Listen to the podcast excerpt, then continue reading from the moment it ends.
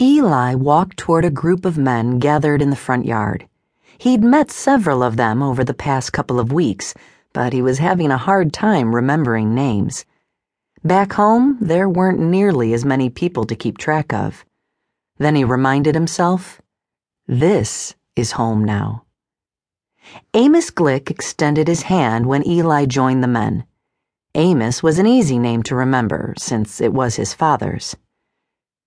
It was a fine worship service today, Eli said as he greeted the other men with a handshake. Amos introduced everyone to Eli. Some were repeat introductions, but Eli was grateful to hear their names again. For those of you who haven't met Eli before now, he comes to us from a small church district near Bucks County. Amos stroked his beard, a mixture of brown and gray streaks though Eli suspected the gray was premature. Amos looked about Eli's age, early 30s, and couldn't be over five foot five. He'd also met Amos's wife, Sarah, who towered over her husband.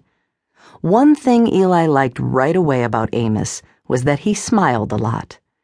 Eli remembered a time when he smiled often, and he wondered if he'd ever be that man again.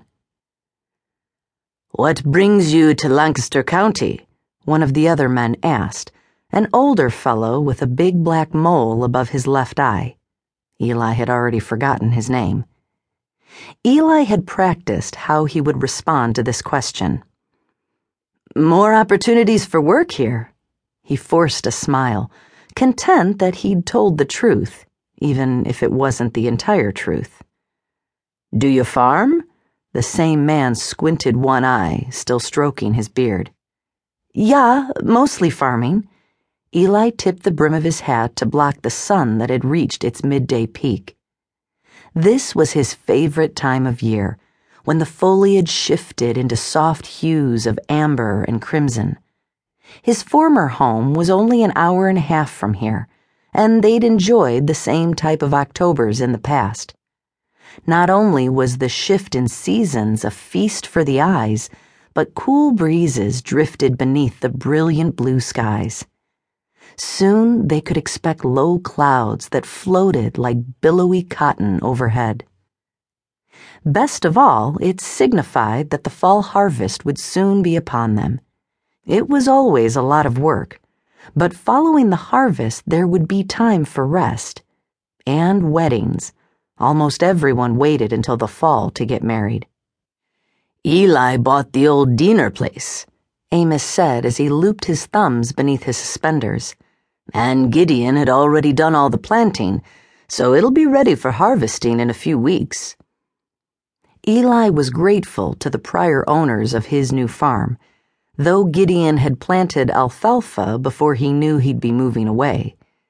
The kindly older man had met with unfortunate circumstances of the financial type. That was all Eli knew. It was the only reason Eli had been able to buy the Dieners farm. It was worth more than he'd offered Gideon, but it was all he could afford. Eli had been surprised when Gideon had accepted his bid, but somehow it seemed like a win win situation for both men a chance for Gideon to relocate with his wife to a smaller house now that their kinner were grown and living in a different district, and a fresh start for Eli, Ben, and Grace. The men began to disassemble when the ladies started bringing out trays of food, placing them on tables set up in a shaded area. But Amos lingered behind with Eli until they were alone. Amos's smile grew as he nudged Eli.